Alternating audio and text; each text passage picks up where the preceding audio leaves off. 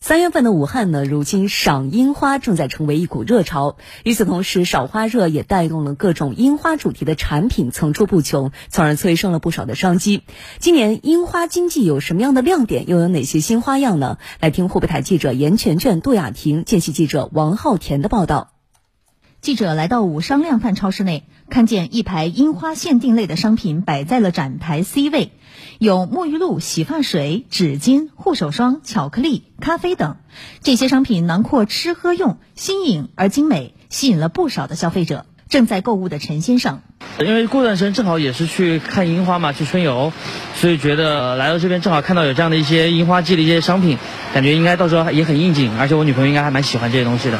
许多蛋糕店的烘焙点心也增添了樱花味儿。一家品牌蛋糕店店长向记者介绍其当天限定的樱花蛋糕，一小块樱花蛋糕三十九元，一上午就卖出去了一大半。店长告诉记者，樱花蛋糕是专门为迎合樱花主题而制作的，限定当天卖完为止。星光到的这块的，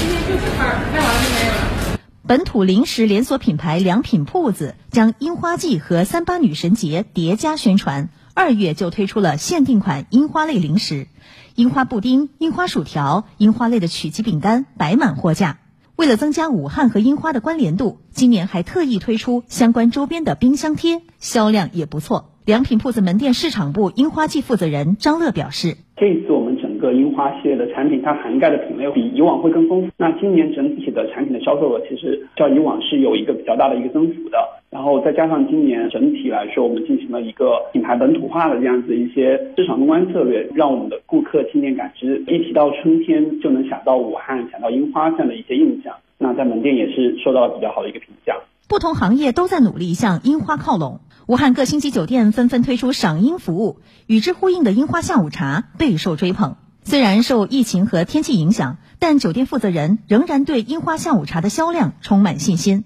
武汉香格里拉酒店公关副总监吴梦表示：“销售这一块，我们确实有一个逐年的一个增长的，因为酒店对于樱花下午茶、樱花产品也一直是在推陈出新的。像往年我们仅有的樱花下午茶，我们今年又多了一些。”樱花的拿铁、樱花冰淇淋蛋糕这些都非常的受欢迎。除此之外呢，我们也准备了一个打包的那个服务，就是大家可以打包我们的樱花下午茶外带下午茶到户外去。这个推广周期会到四月底，应该在后面会越来越好。记者通过了解发现，不少店家在两三年前就开始布局樱花主题系列的产品，销量也呈现逐年上涨的趋势。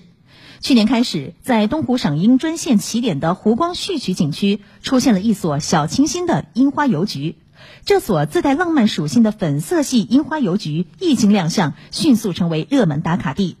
小巧别致的邮局里，樱花信封、明信片、手工纪念章、樱花杯、樱花手账、樱花古风头饰等等，琳琅满目。此外，墨山和东湖之眼的樱花市集也一样让人心动。粉色的摩天轮的模型、楚天台及凤标的拓印，赏樱的游客可以现场体验，亲自动手做拓印。游客还可以挑战樱花糖饼的活动，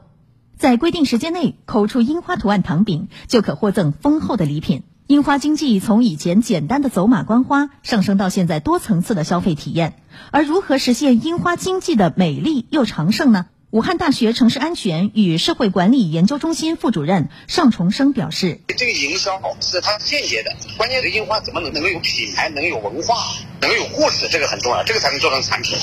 樱花如果说真的要成为一种樱花经济，还需要搞一些，比如说樱花诗会啊，包括就是樱花树下故事啊、正文比赛呀，来加热樱花经济。然后呢，是新生代的人呢，对他这个感兴趣，他才能够去买什么各种什么产品啊，什么食品啊。”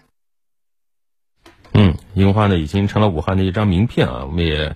通过报道发现，越来越多的景区、越来越多的商家结合武汉的黄鹤楼啊、樱花呀、樱园、武大呀各种武汉地标在进行创新，让樱花经济和武汉的城市文化互相促进、互相推动，也相信能让更多的人了解武汉、爱上武汉。